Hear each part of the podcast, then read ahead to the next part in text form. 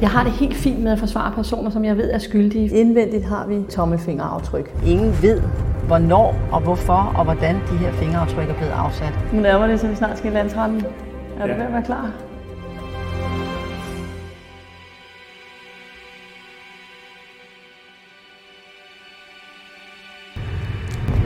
Jeg skal i Vesterfængsel og besøge min klient, som er tiltalt for at have været i besiddelse af 8 kilo kokain. Øh, og han er dømt i byretten for at have været i besiddelse af 1. Og det har vi jo så anket, fordi han slet ikke mener, at han har noget som helst med det at gøre. Så han vil frifindes fuldstændig. Goddag, goddag.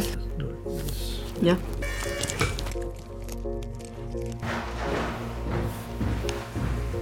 Hej.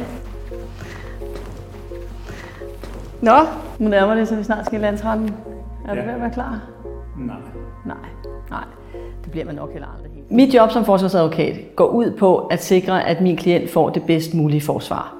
Det kan være, at han skal frifindes, og så er det selvfølgelig det, jeg skal hjælpe ham med, men det kan også være, hvis han rent faktisk har begået det, som politiet og anklagemyndigheden mistænker ham for, at han får den lavest mulige straf. Det spiller ikke nogen rolle for mig, om min klient er skyldig. Min opgave er at være retsplejelovens talerør. Alle mennesker, uanset hvem de er og hvad de er sigtet for eller tiltalt for, har krav på en forsvarsadvokat. Har du lige to minutter? Ja.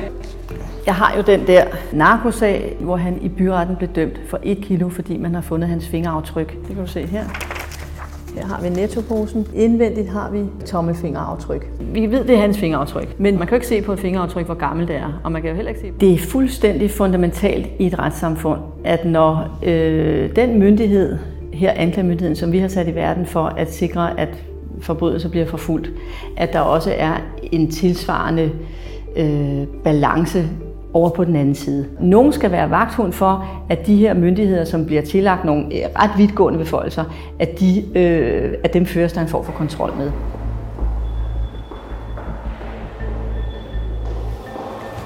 Jamen, vi skal jo afvikle hovedforhandlingen i ankesagen i dag. Jeg håber selvfølgelig på, at den får det rigtige udfald. Jeg er allermest glad for mit job, når jeg øh, efter en dag i retten har fået det rigtige resultat. Det er det bedste i hele verden.